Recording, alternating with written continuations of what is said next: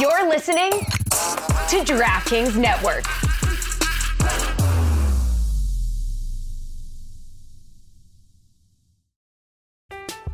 I'm Alex Rodriguez. And I'm Jason Kelly. From Bloomberg, this is The Deal. Each week, you'll hear us in conversation with business icons. This show will explore deal-making across sports, media, and entertainment. That is a harsh lesson in business. Sports is not as simple as bringing a bunch of big names together. I didn't want to do another stomp you out speech. It opened up so many more doors. The show is called The Deal. Listen to The Deal. Listen to The Deal on Spotify. When you need mealtime inspiration, it's worth shopping Kroger, where you'll find over 30,000 mouthwatering choices that excite your inner foodie. And no matter what tasty choice you make, you'll enjoy our everyday low prices, plus extra ways to save, like digital coupons worth over $600 each week. You can also save up to $1 off per gallon at the pump with fuel points. More savings and more inspiring flavors make shopping Kroger worth it every time. Kroger, fresh for everyone. Fuel restrictions apply. Say goodbye to your credit card rewards. Greedy corporate mega stores, led by Walmart and Target, are pushing for a law in Congress to take away your hard-earned cash back and travel points to line their pockets. The Durbin-Marshall credit card bill would enact harmful credit card routing mandates that would end credit card rewards as we know it. If you love your credit card rewards, tell your lawmakers, hands off my rewards. Tell them to oppose the Durbin-Marshall credit card bill. Maze, Amin, it's time. We have to say goodbye to Third Eye Kai, the eye in the sky.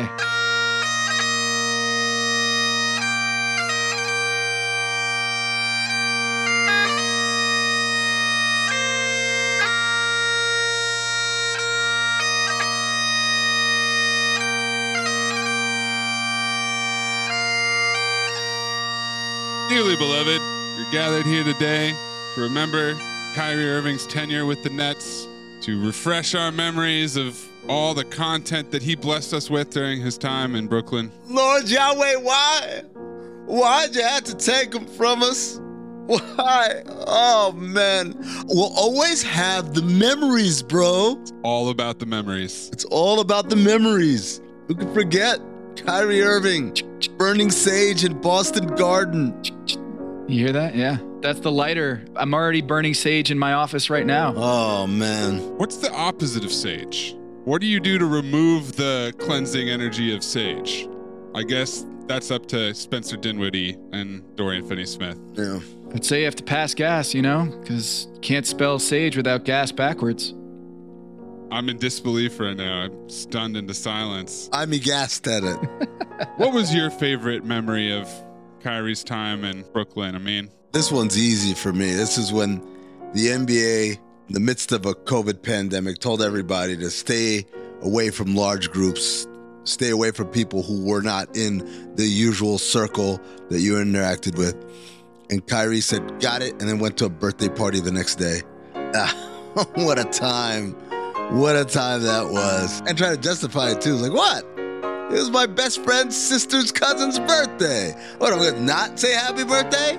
What are we, Philistines? I just think about all the Boston Celtics memories, the sage, the double birds that he flipped to the fans, stepping on Lucky on the show. We always wondered where his third eye was. I mean, sometimes it might be on his forehead, but we learned that in that moment, it was on the back of his head because he was flipping the birds to a fan without even looking. He knew how to triangulate those birds. I'm torn between the classic quote that we've used so many times. KD could be the coach. I could be the coach. Yeah. Jacques Vaughn could be the coach. Jacques Vaughn is the coach. Mm-hmm. And when he said that he's going to sit down with Sean and Joe, yeah, Kevin, settle these things, figure out the future of the franchise. Manage. Reform, you might say. Reform. Oh, that was the brother in his own. Yeah, that's another one. What happened to all them towers? Slow train coming. Huh? Reform, Lamar. Reform. We also have scary hours. Oh, who could forget scary hours? The scariest. It was scary, all right, for the Nets. 10 games in the regular season, all we had. James Harden, Kyrie Irving, Kevin Durant, all of that. The bluster, 6 games in the postseason, 16 total with those guys. Remember the trade deadline last year? Maze, it feels like this is cosmic, of the skies, of the ether, the fact that 1 year anniversary coming up of this program. The Basketball Illuminati podcast, this time last year, was it in existence? No. I'm going to shed one slow rolling tear down my cheek thinking of how much he's blessed us with in a year, and to think that he's moved on, ashes to ashes, dust to dust, to a new city, a new location, Big Dealey Plaza. I'm sure he'll have lots of thoughts on that. The man who taught us to do our own research. There's no telling what the future will hold. I like, in these sorts of times, not to look back, but to look forward, to be optimistic. And I, for one, cannot wait for Kyrie Irving to learn about all the different JFK conspiracies that exist in the greater Dallas metroplex. There's a grassy knoll, there's the book depository, there's so much more that he can discover and educate us all, because this will be brand new to him. He'll assume it's brand new to everybody else as well. Also, I don't know if you guys know this, but Dallas has a third eye. What? Does it? It's a giant 30-foot tall eyeball. No. Right in the middle of downtown Dallas. Giant sculpture. What? Never seen this. Should have read the tea leaves. Should have followed this from day one. There's nowhere else Kyrie Irving could have gone. Well, this trade happened, and we know that some people signed off on it, including Jason Kidd. I want you guys right now to go to his Basketball Reference page. Mm-hmm. Tell me what his middle name is. Middle name is Frederick. Yeah, what are those initials? JFK. Oh! My assignment. Uncover why the association inspires more conspiracy theories in volume and salience than any other U.S. sport. You've heard of the Illuminati. The truth is out there, but so are lies. Your eyes can deceive you. Don't trust them. The NBA has always been controlled by about 8 people. Denial is the most predictable of all human responses. If you're only using 10% of your brain, you don't even know that you're using 10% of your brain. The NBA Illuminati. If coincidences are just coincidences, why do they feel so contrived? The Illuminati. But you start to follow the money, and you don't know where the f*** it's going to take you. It is unspoken. They have influence among other players. The NBA Illuminati. I don't have time for your convenient ignorance. Maybe I'm a conspiracist now as well. That's all it took. Oh, we got books, we got schools. You saw a video on YouTube. Why am I, sir? You've never used them before. We are the Basketball Illuminati.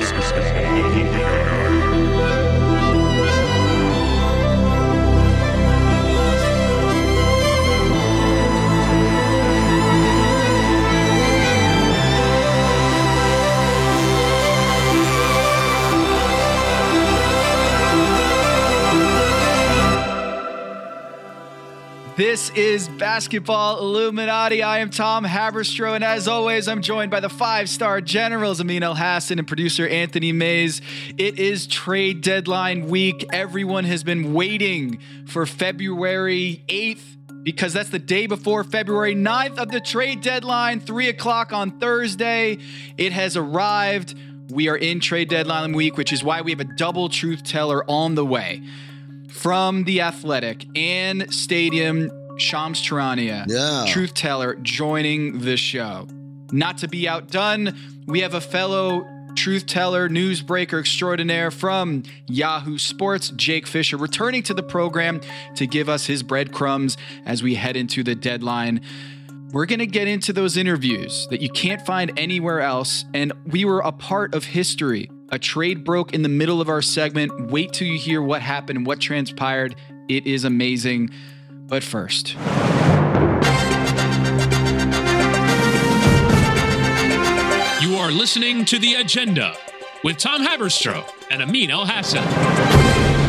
Maybe it's me, but I think we need to talk about LeBron. What is there to talk about? I mean, maybe it's me, but kind of feel like he made the trade for Russell Westbrook, and now he's got to sleep in that bed. So why is he so upset? Maybe it's me, but LeBron's been pretty emotional lately. We've had the Celtics game. We've had this trade deadline situation.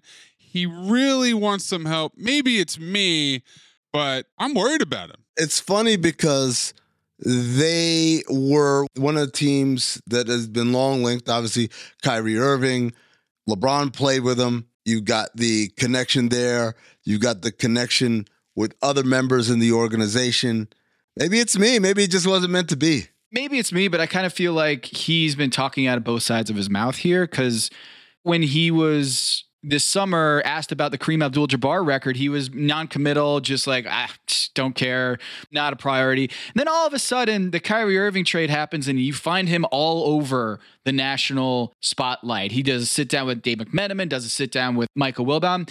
I mean, maybe it's me, but LeBron does actually care about this record. And I think Kyrie Irving trade, the non-trade, reinforces the fact that he really wants it. Maybe it's me, but I don't think he's thinking about the record too much. I think he's thinking about that next championship trophy. That's what it's all about for LeBron. Maybe it's me, but a championship is the ultimate goal, and that's all that really counts. Maybe it's me, but getting a 5 puts him at least on par with Kobe and one behind Jordan. The crazy thing about it is, Tom, you said he cares about the record. I believe he cares about the record. Maybe it's me, but I really think he thought Kyrie was going to be a Laker. Felt like he had his heart set on it. It didn't happen. And you have to ask yourself, the Nets got Dorian Finney-Smith, Spencer Dinwiddie, and an unprotected 2029 first-round pick, as well as a couple of seconds. Maybe it's me, but I think the Lakers could have somewhat matched that, no? Yeah, I think when you look at the trade that was reportedly offered, Russell Westbrook and the 2 picks to the Nets, maybe it's me, but I really think that Rob Pelinka sticking it to LeBron here is that he dangles those assets in that trade and then just kind of leaves it hanging. Rob Pelinka apparently didn't want to put Austin Reaves in this deal. Maybe it's me, but I would give up Austin Reaves for Kyrie Irving. Maybe it's me, but I can't believe that was the sticking point. I can't believe anyone would say, no, I can't give up Austin Reaves. That's too much. Do you think the call was dropping and Rob Pelinka on the phone with Sean Marks, it was a little patchy and they couldn't figure out who was responsible for the bad signal? And Rob just said, maybe it's me. Maybe it's me, but pretty sure these GMs have cell phone service. Maybe it's me. Maybe it's me. That felt like a very long walk in the park by Tom. Look, here's the reality. Kyrie was the highest profile player on the market, and the Lakers had a chance to get him, and they didn't. Maybe it's me, but I just think in years past, we wouldn't be singing that story. We wouldn't be talking about the Lakers swinging and missing. I mean, maybe it's me, but I like walks in the park. I mean, who doesn't like a walk in the park? It's calming. It's relaxing. I'm sure LeBron James did that after the Boston Celtics, which someone close to him told both Joe Varden and Zach Lowe that Boston Celtics finish was the second time he's felt cheated in his career, the other time being the J.R. Smith. No, not that time. I think it was the KD charge. Sorry. Yep. I need another walk in the park. I mean, maybe it's me, but I kind of feel like the J.R. Smith should be the second time he's felt cheated out of something. Maybe it's me, but J.R. Smith didn't cheat LeBron. He just J.R.'d it. Maybe it's me, but the way you said that made me think of Liam Neeson in Honest Thief. I didn't cheat you, LeBron. I just didn't play certain things. Maybe it's me, but I feel like that is one of your best impressions that you've got. You got to bring it into the rotation. It was a long Liam Neeson month, believe me. The impressions are sharp. It was a fertile ground. Maybe it's me, but I'm ready to leave Liam Neeson month behind.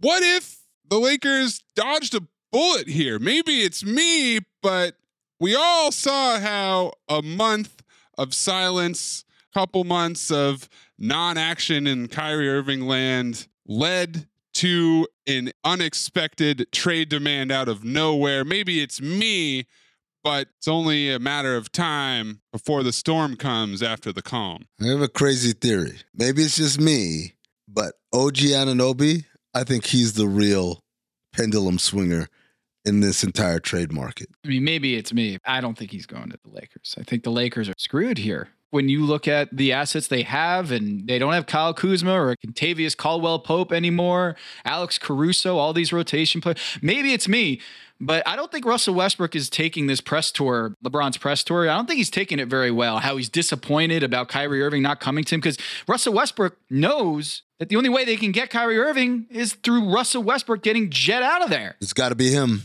And maybe it's me, but I feel like LeBron James didn't realize the collateral damage there. You think Russell Westbrook woke up in the morning, looked in the mirror and said, maybe it's me? Why not? Maybe it's me, but I think we've been stringing out this bit a little bit too long. We should probably get on to our truth teller insider guests, Shams Charania and Jake Fisher. Double dose of truth.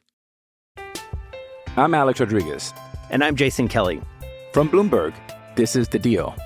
Each week, you'll hear us in conversation with business icons. This show will explore deal-making across sports, media, and entertainment.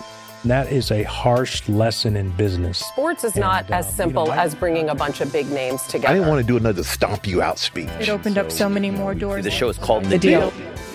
Listen to The Deal. Listen to The Deal on Spotify. You all think I'm late. Well, I'm not late.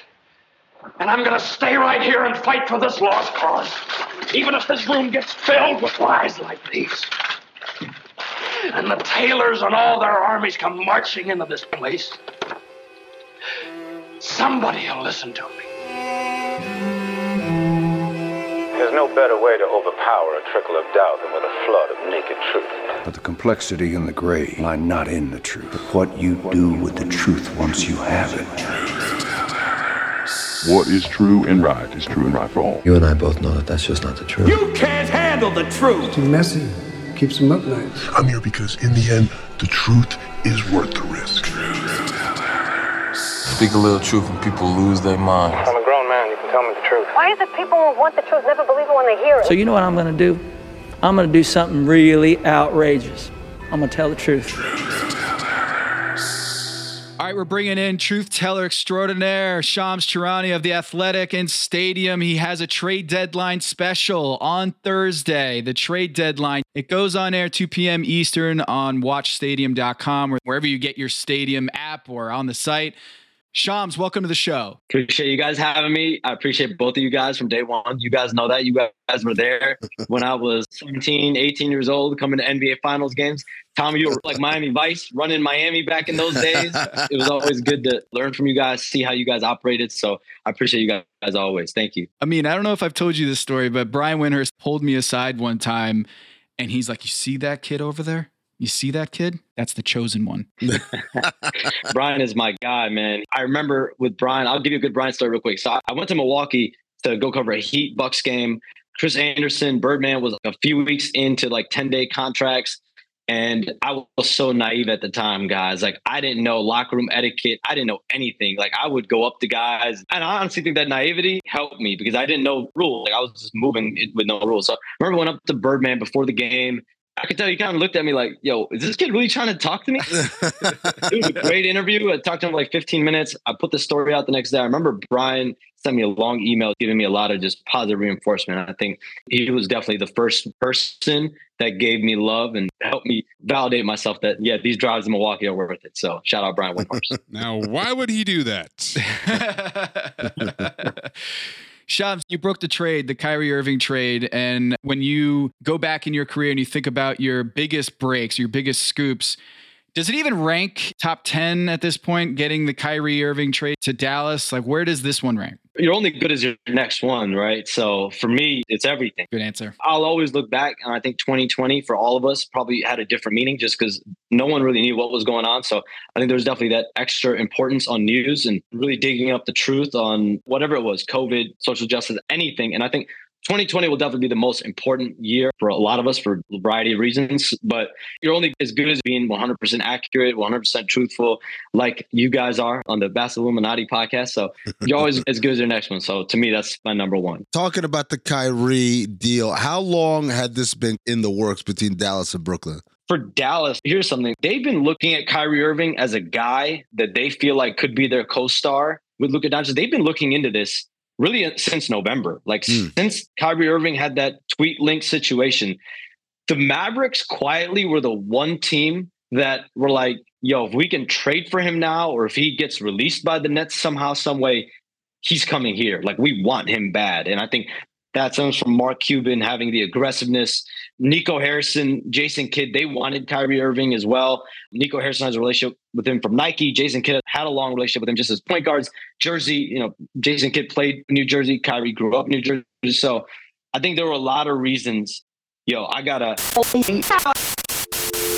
You are experiencing Minor technical difficulties. Shams has dropped. Oh, wow. He is left. Shams bomb. Something big just happened. Oh, man. Yo, this will be dope. I hope he better tweet something. Let's go to his Twitter account. Okay. Yeah. This is no joke. This is happening live. Middle of our interview, Shams said, yo, and then his screen went blank. I saw it happen. I saw the recognition in his eyes that something is happening. You guys have to remember, we're recording this the day before the trade deadline. The fact that we got him even in this window of time is pretty remarkable. I like that he timed the phone call in the middle of our interview, so this would be good for content. Oh, this is awesome, man. He's thinking with his third eye open. That's right. What is the new story? What is the breaking news, the scoop that he has on his phone right now on this show?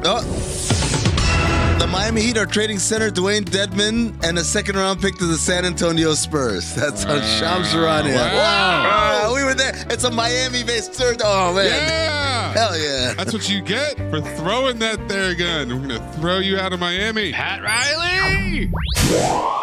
What up, guys? All right, he's back. Oh, man. What's up? So exciting, man. Live breaking news. I don't know how you guys are going to cut that up, but that'll be fun. That's my challenge for the day.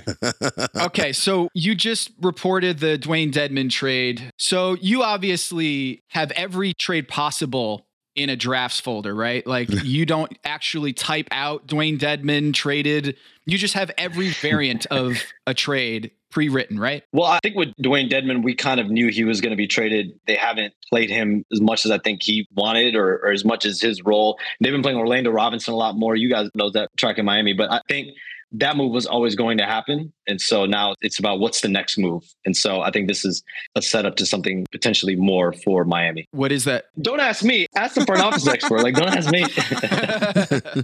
They're $200,000 under the luxury tax. You get rid of Dedmon's $4.7 million cap hit for this season. Next year's was non-guaranteed. So for San Antonio, this is basically a free second round pick for them. I'll ask you straight up. This is definitely a move to clear out some space here under the tax to make another deal, right? Yeah, I think the fact that, like you said, you get under the tax, you get off a second round pick. And then the other thing is now you have two roster spots to play with. So This is a perfect trade for a setup. If you're trying to take on three contracts and moving one, if you're trying to take on four contracts, moving two, this is the type of deal, as Amin knows, and as we've seen in these types of circumstances, like, why do you need two open roster spots? Basketball Illuminati, like, let's break it down here, you know?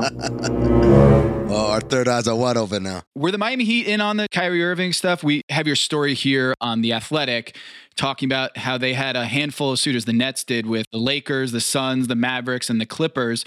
Pat Riley and Heat culture with Eric Spoelstra. It might seem like a destination for a volatile or a lot of off-court issues with Kyrie Irving. They always bet on talent.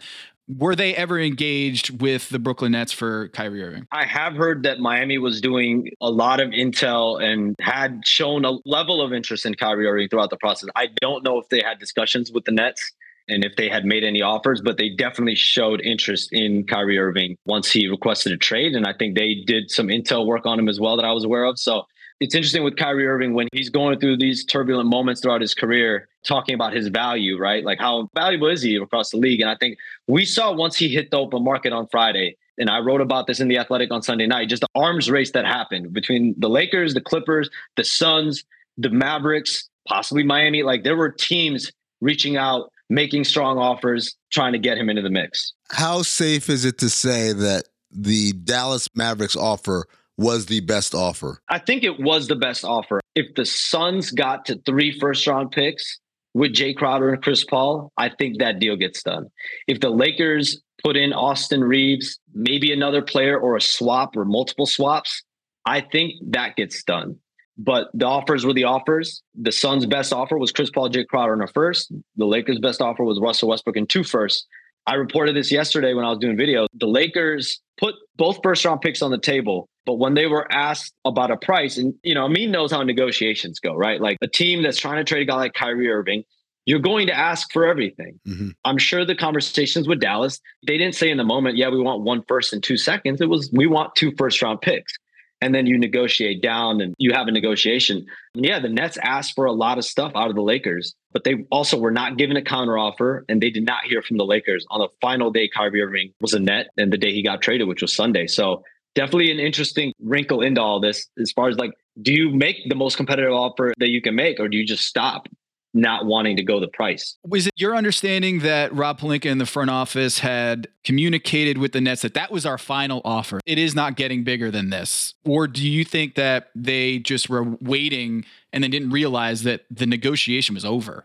The trade is done. I can't say the latter. I can't say whether they conceded defeat or they just did not know that the deal would happen on Sunday. I can't answer to that. But the first part, I know they never told the Nets that this is our final offer. Take it or leave it.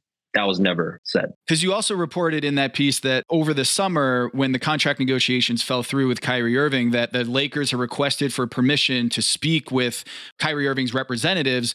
And then when they got that request, you said Irving's agent, Riley Irving, did not hear from any member of the Lakers front office. So there's almost like this theme or this trend of the Lakers engage, but then they don't follow through or at least go to the max for Kyrie Irving. This is the Basketball Illuminati show, right? Third eye open. I'm going to let you guys take that one. I mean, listen, I think that was an interesting wrinkle. When the Nets gave the Lakers permission, the Lakers were the only team that received permission to speak to Kyrie Irving last June. And Kyrie Irving nor his representative ever heard from the Lakers from that moment of receiving permission. So, you know, fill in the blank is basically what you're saying.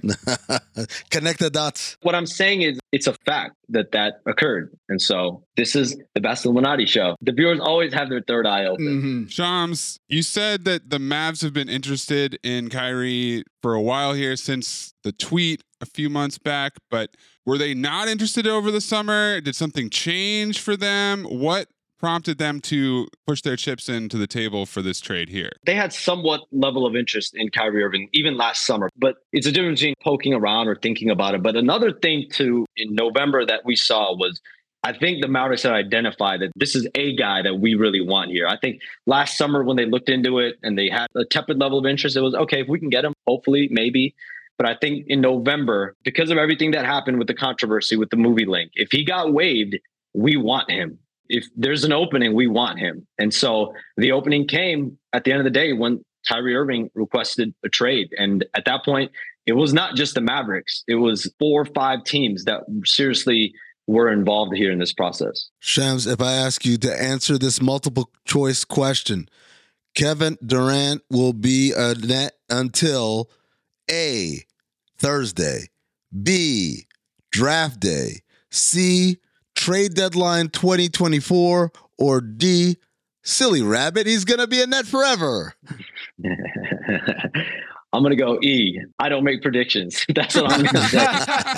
It's very hard. You guys have been around the league a really long time. Star players of that caliber. I guess Kyrie Irving, you know, he asked out. He's in somewhat of a different boat because he's a pending free agent. He asked for a trade several days before the deadline and he gets out. Kevin Durant doesn't have that same latitude. He's under contract for 3 years. When we've seen players with multiple years on their deal or even a full year left on their deal ask for a trade, it usually takes weeks, right? So just because of timing perspective, just history of how these things go and precedent, I would be shocked if Kevin Durant was moved by Thursday, but we're taping this on Tuesday, so don't really hold me to it. But Kevin Durant, if I had to hedge right now, I would say he's going to be a Brooklyn Net. Okay, last question before we get you out of here. I appreciate you, and you can find Shams Charania on the watchstadium.com trade deadline special, 2 o'clock on Thursday, or you'll have your clone be on TV while you are actually on your phone off camera. Shams, where do the Lakers go from here? What are you hearing? What's your sense of what LeBron wants and what the Lakers want and what happens to Russell Westbrook and Anthony Davis? They're trying to improve this team from everything I'm told. I mean, LeBron James, Anthony Davis, I believe that they want this team to be improved because that's LeBron James has said multiple times in interviews publicly. I think he believes privately as well. He feels like if this team has another piece, like a Kyrie Irving or another couple pieces, that this team could make a jump to an NBA Finals type of run this year, potentially. So that level of confidence means that you have to try to go out there for your best player and put your all on the table. And I think whether it's Bojan Bogdanovic, you know, you have to look at the Toronto guys, Gary Trent, Fred VanVleet, OG Anunoby. You probably don't have enough for Pascal, but you have to make that call. The Utah players, Mike Conley, Beasley, Vanderbilt, can you possibly get those guys?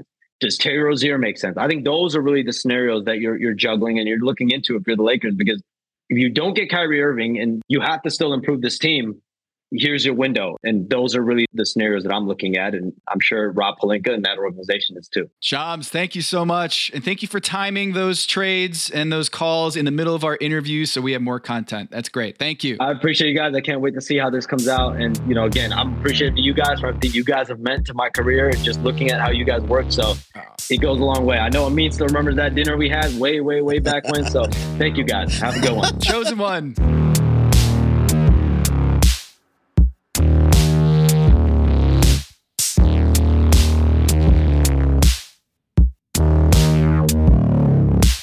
Jake, as part of our trade deadline extravaganza on Basketball Illuminati this week, we just had Shams Charania on the program, and he stopped the interview, went dark, turned off his mic, and reported the Dwayne Dedmon trade to the Spurs in the middle of the interview. That's how you do it. So ball's in your court. What you got for us? Listen, if there's anything I've learned in the last 2 years in this transaction space, certain folks have a little bit of advantage in me at the finish line here. If this is a marathon, I kill it miles 1 through 20. And then the final stretch, I start to shake hands and say hi to the fans who are there offering beers and congratulations. It's a good time. You're the guy who's drinking a beer end of the race. Jake, there's no shame in being the exposition guy. I don't think we give enough credit to the exposition guys out there in the business, because anyone could tell me that a transaction has happened, but I need someone to tell me why it happened and what this means for everything else. And that's where you come in. I try. No, he's a two-way player. He can do both. I will tell you, not anyone can tell you. I mean, yes, the press release can do that, and there's a scramble at the end, but it's funny how people are so willing to chat, so willing to talk from December 12th, December 15th, all the way until this weekend, and now Monday comes around and things just go quiet. It's like a routine. It happens every year. So we had you on a few months ago. You were battling COVID. Right now you're battling trade deadline-itis. How are you feeling? You tweeted out you think it should be illegal for Apple to have that Sunday screen time report. So can you break it for us on Basketball Illuminati? What was your screen time on Sunday? Oh, man. So I watched that documentary, whenever it was, that came out on Netflix about how all these apps psychologically try to manipulate you with push notifications and whatnot. I believe on that doc, it said like the average American screen time is 4 hours on their phone. So I try so hard to not go above 5 typically. And I have a Twitter lock. I have a 30-minute limit most days. Now it's up to 2 hours because this is what it is. Just blowing through it every time. And I was on my phone for 8 hours a day last week, which doesn't sound like a ton compared to like crazy numbers I've heard other reporters say. I try so hard to have a work-life balance. 8 hours sounds like a disgusting amount. I mean, think about it. If you're up for 18 hours a day, 8 of those hours you were looking at your phone, that's pretty disgusting to me. I'm just dodging a bullet that computer isn't included in that yet. If they included your computer, I'd be in trouble. Phone, I can keep it under control because I can't edit a podcast on a phone, thankfully. For sure. Well, look, we're recording this at noon on Tuesday. By 6 o'clock tonight, from all the screen time between phone and computer, my left eye, guarantee you, will be twitching from lack of sleep. What about your third eye? Yeah. What about your forehead eye? My forehead eye is always open. You guys know that. Doesn't get tired. You know what? The reason why you're not finishing that marathon in first is because you just don't want it enough. You don't want it badly enough. Shams Charania was reported by the New York Post last year that he has a 17 to 18 hours a day on screen time. Oh my God. And that sometimes it gets higher than 20. You just don't want it badly enough, you know? Honestly, you're right. I mean, I was talking to someone with the Lakers on Sunday morning as it was kind of clear that they were out of the Kyrie running. And the guy literally said to me, "You're not going to break the Kyrie trade." And I said, "Yeah, I'm pretty comfortable with that." And he said, 5-7 years from now, when, you know, the guys that you're really in with, younger dudes, your generation, are in power, in theory, you'll be right there. And I said, I don't know. It's pretty chill to not have the pressure to deliver every single trade transaction and just kind of scour the league and put some notes out. I'm kind of okay with the lane that I'm in right now. I mean, I go to games and I see certain people pregame courtside trying to chat up literally everybody with a pulse. Honestly, sometimes certain nights that just seems very high school to me. And like, I just want to hang out with the people I like. Oh, that's the fun part. But like to go up to someone who you don't know and be like, "What's up, bro? I'm Jay." Oh yeah. No cold calls. And the in-person cold call is cool sometimes, but I would just prefer to go about this as like organically and like, I'm just a guy, you're just a guy as possible, you know? Jake, let me ask you, what's the lowest level employee? You don't have to tell me the name, obviously, but the rank who you would consider a source? I try not to like consider anybody a source, which is like the bullshit cliche answer. Wow. This is not the program to be bullshitting with us, Jake. Yeah. Come on, give us the truth. To me, anyone who's got primary access to something happening, like if there's a video room coordinator who was asked to cut film on Will Barton from another team, that to me is at least an interesting data point. It's not a tell necessarily, but right. I feel like my job is to always collect those relevant things that could one day add up to X, Y, or Z. I'm not talking about for a specific thing. I'm talking about wells that you have revisited. Oh, look, like a high school trainer to a high school coach to a college basketball manager that is just friends with a player. Mm. All those people sometimes know something. Yeah. It is random how people come in and out of your life from a story you worked on 7 years ago. They're hitting you up about something or vice versa. It really can be anyone. Information. I mean, I got dinner with someone on Saturday night who said they knew someone who knew Cam Johnson, who was trying to say that Cam Johnson had certain preferences about where he would and would not be traded back during the Kevin Durant trade sweepstakes. Let's say that's all I'll say to that. I don't know if that's true, but if I can take that and then go get it confirmed by somebody, then right. Would you consider that first person a source? Then yeah, probably. It's a crumb. It's not necessarily the fully baked piece of bread, right? It's just a little crumb that leads you to the bread. Exactly. And you know what? Whether I'm just like a little rat in the street eating crumbs or I'm the ratatouille pulling the guy's hair in a 5-star kitchen, we're just chasing crumbs everywhere. Still a rat. Jake, you started your career around the Philadelphia 76ers. It is Super Bowl week. How much of your stress or how much of your brain activity right now is trying to suppress Eagles stuff and how much of it is trade deadline? Thankfully, we'll have Friday, Saturday to just fully go birds all day. But it is tough to see my group chats sending media day stuff and freaking out. And like, I can't get excited about it. My mom sent me some Eagles thing that's happening in New York on Wednesday night on email today. And I was like, come on, Mom, you know, I can't attend whatever event that is. I will be glued to my phone for 9 hours a day.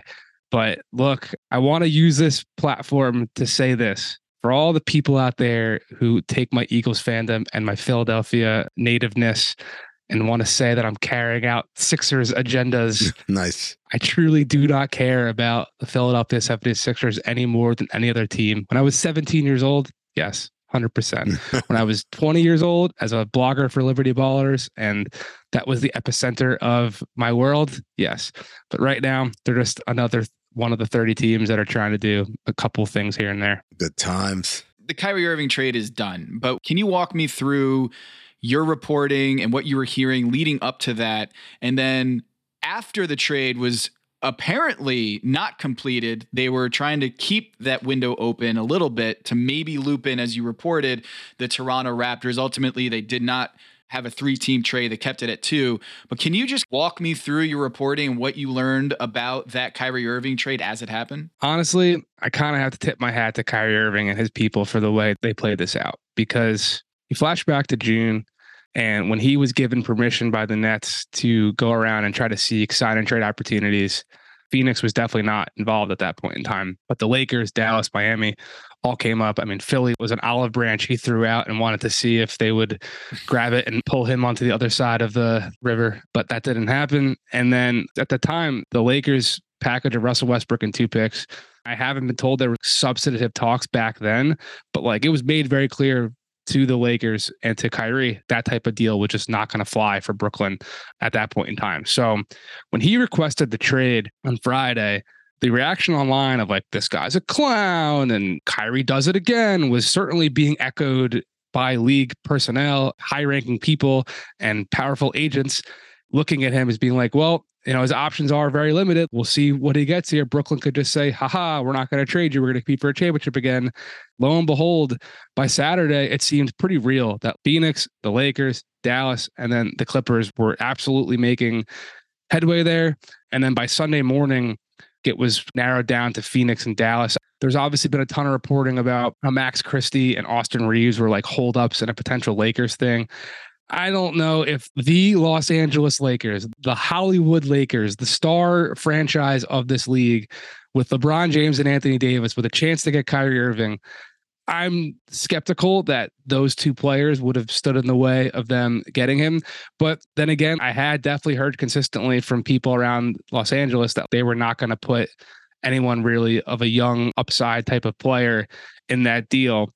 That being said, what this really just came down to was that Brooklyn has been consistent since the second Kevin Durant requested a trade last summer that they're just going to continue to try to build a winning team, a championship contending team around Kevin Durant to try to keep him invested in that situation. He's 34, just like the Lakers situation of trying to optimize LeBron while they have him, while he's still playing at the peak of these powers. The Nets are wanting to do the same with Kevin Durant. So to get Spencer Dinwiddie back, to get Dorian Finney-Smith back, who is definitely credited as a player that Durant has valued and wanted. And I know Dallas looked at adding Dorian this time last year too, when the Mavericks were kind of deciding whether or not to move him to be able to pay Jalen Brunson more. And, you know, we can skip over that part to save the Mavericks fans. To get those two players back and a 2029 unprotected pick, which the Nets were very keen on pointing out is well beyond the guarantee length of Luka Doncic's contract. That will become another, like the Lakers pick in 2016 or whatever it was, post Kobe was like such a pick that was being discussed for a time. And like that Nets pick that Boston ended up trading for Kyrie Irving was like this big pick. Ooh, what could this pick be? What's the value of this pick? What it actually conveys? Like that's going to end up being one of those types of picks because look, Luka Doncic and Kyrie Irving certainly has a high ceiling, but there's no guarantee that will last for like the Luka's contract, let alone 2029. So for now, Brooklyn was clearly trying to find a third team to make something happen. Everyone in the league was saying Toronto, and everyone in the league is still looking at Toronto. That was the thing this morning. People are just waiting for Toronto. So that's kind of where things stand right now. What about for those who've kept their third eye open on this program, the Zach LaVine rumors and the Lakers and whether the Lakers, now that they're left at the altar with Kyrie Irving going to Dallas, is that going to potentially reignite those talks of let's bring in a Zach LaVine? If we can't get Kyrie, who is next on that list for the Lakers? The Lakers can add an additional pick this summer. That's something I think will be a major factor in their planning if they don't find a deal that makes sense for them right now. I mean, Zach LaVine would clearly get their juices flowing, but it's been pretty consistent all along that Chicago doesn't have a huge appetite, let's say, to move on from Zach right now. If anything, I think they're looking at ways to kind of tweak this roster to get a little bit better to try to sneak into the play-in tournament. They've been one team, for example, I know is called on Bones Highland, and obviously their point guard situation's a bit in flux with Lonzo Ball being out for the year. But to bring it back to the Lakers, the big scenario is that if they don't move Russell Westbrook now, they're kind of in a position, asset management-wise, where they kind of have to think about extending him. I know. That's where it gets really, really tricky because I haven't been given clearance to say too much here, but I'll say this. He doesn't want to be a minimum contract player. So wait, it's going to continue to be a wonky situation. Will there be sign and trade opportunities in theory for him? Yes. But I think it does benefit the Lakers to try to move off of him with one pick now. And then they're back in a situation in the summer with two picks coming into play. And maybe they've raised their ceiling just a little bit this season. Wait a second. Well, you say he doesn't want to be a minimum player. No one does. Nobody does, obviously. But I'll take that. Yep. Me and Tom are raising our hands. Yeah, okay. We'll take that. Yep. Okay. I guess what we're saying here is that... Open it up. I mean, open it up. Allen Iverson famously did not want to be anything other than Allen Iverson. The moment they asked him to be less than Allen Iverson in Memphis, he said, you know what? Never mind.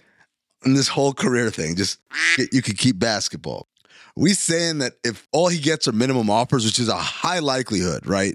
There's a high likelihood that teams are going to look at him as a minimum player just because the exceptions that teams are going to use are going to probably go to players that you don't have to worry about as much accepting the role that they're going to be in.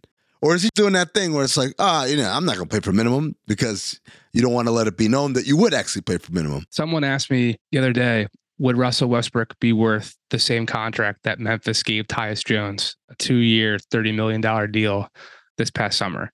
Or would he even be able to get that? And I think that's probably like a 1-year deal, a JJ Redick type contract with Philly previously. It was a different scenario because that was a rebuilding team, like you mentioned earlier, who was trying to overpay to get a veteran in there, but a short-term deal that still kind of pays him for his star value, let's say, something like what Victor Oladipo did, like that one-year $10 million contract in Miami. That was 2 seasons ago. That expired, and then he re-signed this past summer. Something like that, I certainly can see happening. But for him to sniff anywhere close to the $40 million value that he's had, it's gone. Yeah, I would be obviously pretty shocked. But there is a thing in the league. Once you become a minimum player, you're stuck at that number. Like Carmelo Anthony was stuck at that number. The only real path I've seen to become a minimum player and then move out of that threshold is if you're a high level prospect center, like a Nerlens Noel, who then falls to the minimum pool and then lands somewhere. And then some team convinces themselves, oh, you're worth a little bit of the mid-level. That's kind of the only real path I've seen players go from minimum to more money. Reggie Jackson went down to minimum and then made more money with the Clippers. Yeah, that's a good example. He's making like $8 million, but it was the time when $8 million meant something as opposed to now, or just below average or whatever. Jake, what's going to happen to Kevin Durant? That's the big question. I feel like every story I've written over the last couple of days has had that caveat somewhere in there. Like the Phoenix Suns were definitely a team that was monitoring OG Anunoby. And now with Brooklyn being unstable, why would Phoenix trade multiple picks and whatever other assets that Toronto's going to want to acquire in order to part with OG when Kevin Durant could in theory become available in a couple of months? And I think the same could be said for literally any team that is willing to put in multiple draft picks for somebody right now. And they don't necessarily feel the exact pressure to do something immediately like the Los Angeles Lakers. So could this Kyrie Irving deal have a cooling effect on the trade market? Because now teams are going to want to retain assets for the bigger fish. And a certain extent, yes. I don't think it's going to dramatically shut things down because there are only so many teams that will actually have a shot at getting KD no matter what. That could expand come June, July, if the Nets all of a sudden, again, we're all speaking of hypotheticals here. If they get a trade request from KD, then the Nets decide to shift gears. We're going for asset management here. We're going for young players and picks, and we're moving forward into a new direction. Then that could obviously really change the market for Durant, because last year it was all, what deal can Brooklyn do that will send him to a team that is also a championship contender and leaves Brooklyn in position to compete without Kevin Durant? And I think that's still going to be a case for one side. Like no team is going to be willing to trade for Kevin Durant if they gut their whole roster and then he's going to be looking to leave again. So that'll still eliminate a lot of teams, but the Brooklyn side of it all and what they're looking for would be a massive, obviously, factor into what those deals can end up becoming. I actually like the Brooklyn Nets now with DFS and Spencer Dinwiddie. I do too. Better than last week when they had Kyrie, and then not the same sort of defensive way. I mean, Royce O'Neal's is fine. He's solid, but DFS is one of the most underrated contracts in the league and one of the most underrated players because of his do-it-all star and his role abilities. And now that they got Cam Thomas here, why do you need Kyrie? You got Spencer Dinwiddie and Cam Thomas. Cam Thomas now, he has more 40-point games in his career, 2 of them, than Penny Hardaway, Rasheed Wallace, Steve Francis, Caron Butler, Sean Marion, Fred VanVleet. Fred VanVleet has not had multiple 40-point games. Kenny Smith. You go on down the line. Jake, now with this rotation and DFS added to the group, is it possible that we're looking at this not as a serious Ewing theory situation, but that Kevin Durant's really liking this and they don't need to make another move to improve his chances that he doesn't ask out? Their defense clearly got better, and they're also very deep right now if you consider Cam Thomas a long-term rotation piece, which, look, hey, he's been good. Better than Sean Kemp. I just said it. He's better than Michael Finley. He's been good. That's what that stat says. Both Finney-Smith and Dinwiddie cannot be aggregated for more players or with another player on the Nets roster, so their options for moving those players on are limited, and also the Nets, I was told, did not intend to move Spencer Dinwiddie. They were targeting Dorian for well over a year, like I said. I wasn't expecting those guys to be rerouted when they were looking at ways to expand that deal.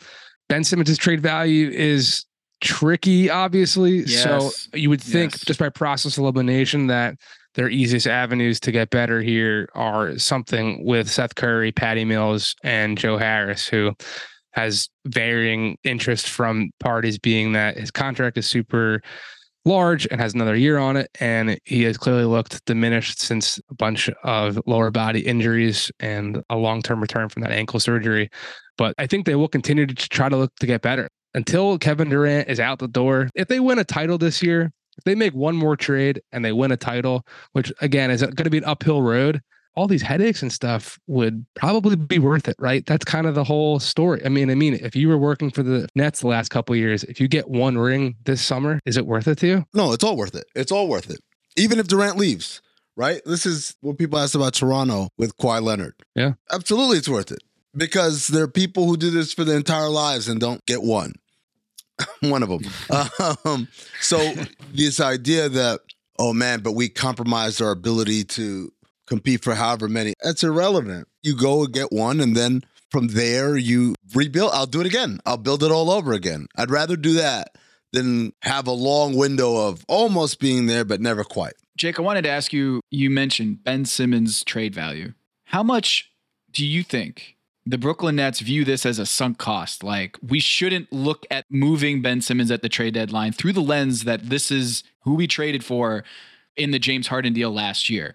And if you want to even reverse that to the Jared Allen and Karis LeVert, what you end up with, like, let's say Ben Simmons to the Spurs or Ben Simmons to Charlotte, rebuilding teams that could take on a project like that, rehabbing him and revitalizing his career, for Gordon Hayward or Terry Rozier or Keldon Johnson in San Antonio. Like, do you think the Brooklyn Nets would be open to just moving on from the Ben Simmons situation, even if it means they don't get a near all-star value at this point with his trade stock? At this trade deadline, no. This summer, all bets are going to be off. But right now, to your point about looking at this through the lens of this is what you got back for James Harden after all you gave up for James Harden. And remember, everyone talks about the picks that the Rockets have from Brooklyn as the big cost for Harden.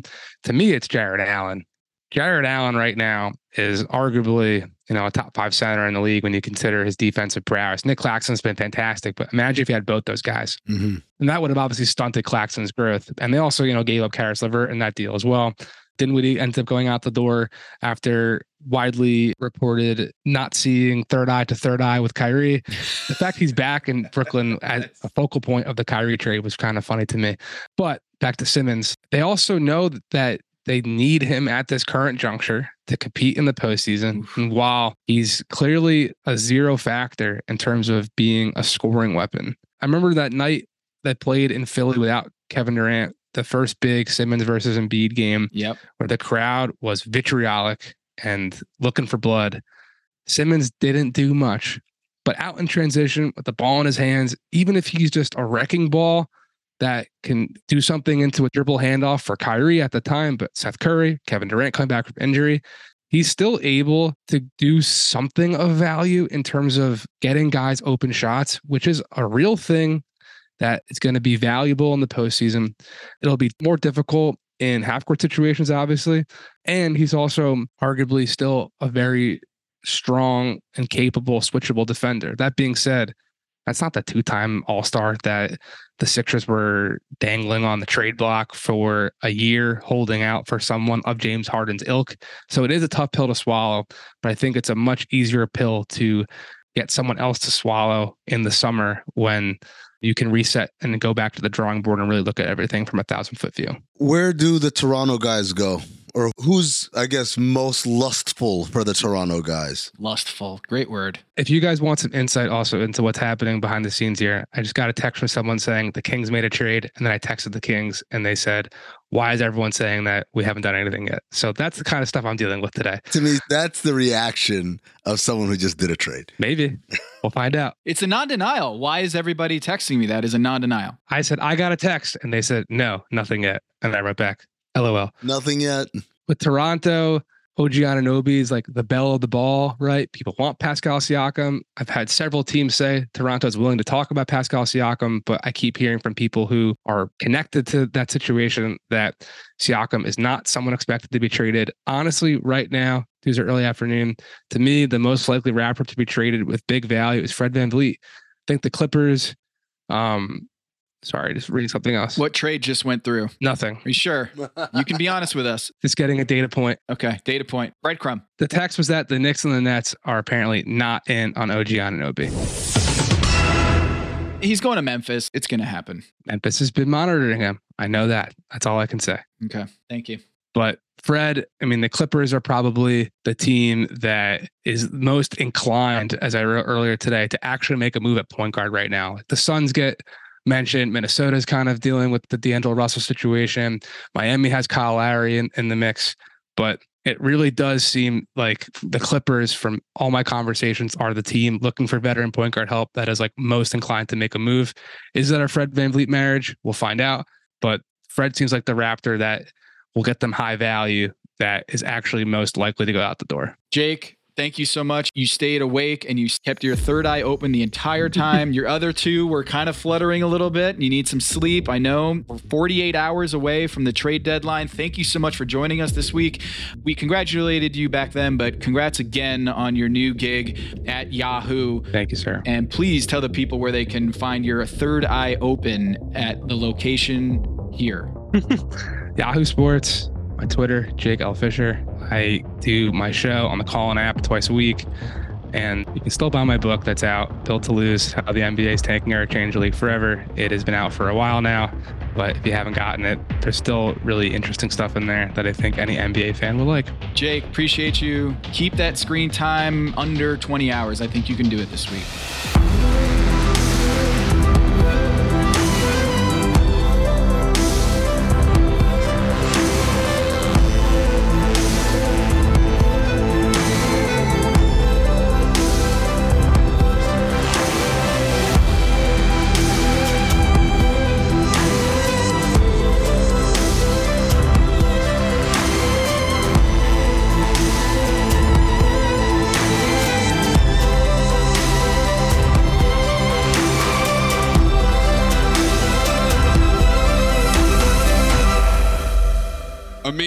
We've been having some timeline issues on Cinephobe lately. Oh my God. Episodes have been coming out much later than we record them. And then we have to operate in the present as if we don't already know the future. Wow. And it's really causing a lot of havoc in the timeline, so much so that it's influenced Basketball Illuminati. Now, what are we supposed to do? We're supposed to pretend like we don't know when LeBron James is breaking the scoring record? It's pretty awkward for everybody else. I submit to you that we hop in the DeLorean, gun it to 88 miles an hour, and take everybody to the future. Oh, man. You thought that this thing would last past Tuesday night? Absolutely not. No chance. We're not waiting around for this. This thing is getting done tonight. It is symbolic when you think about the number that he needed, 36. He was 23 for a while, then 6. 6 divided by 2 equals 3. Mm-hmm. It was all preordained that he was going to need 36, and he was going to do it. Against OKC, 2012 NBA Finals, what was the team? He vanquished all of those demons and won his first title. Who was it against, Amin? It was against those very same OKC Thunder. That's right. So people are trying to connect the dots. Why OKC? Why would LeBron choose? He gets the scoring record against the same team that he got his first ring against. It just seemed all signs were pointing to OKC. This is what I'm going to tell you guys, right? And this one's real easy. Tuesday night's game was broadcast on TNT. Now, why would TNT have Oklahoma City, who many of us thought was going to be the worst team in the league, or one of the worst? We thought for sure they were going to be going for Wembanyama. Why would that have been on the national TV schedule if they didn't know ahead of time? Look, Thursday, I get. Milwaukee, it's one of the best teams in the league. It's got a perennial MVP candidate in Giannis, their championship contender. That's a great game. We want to watch that. Why would anyone say, ooh, OKC put them on national TV? I'll tell you why. It's because they knew.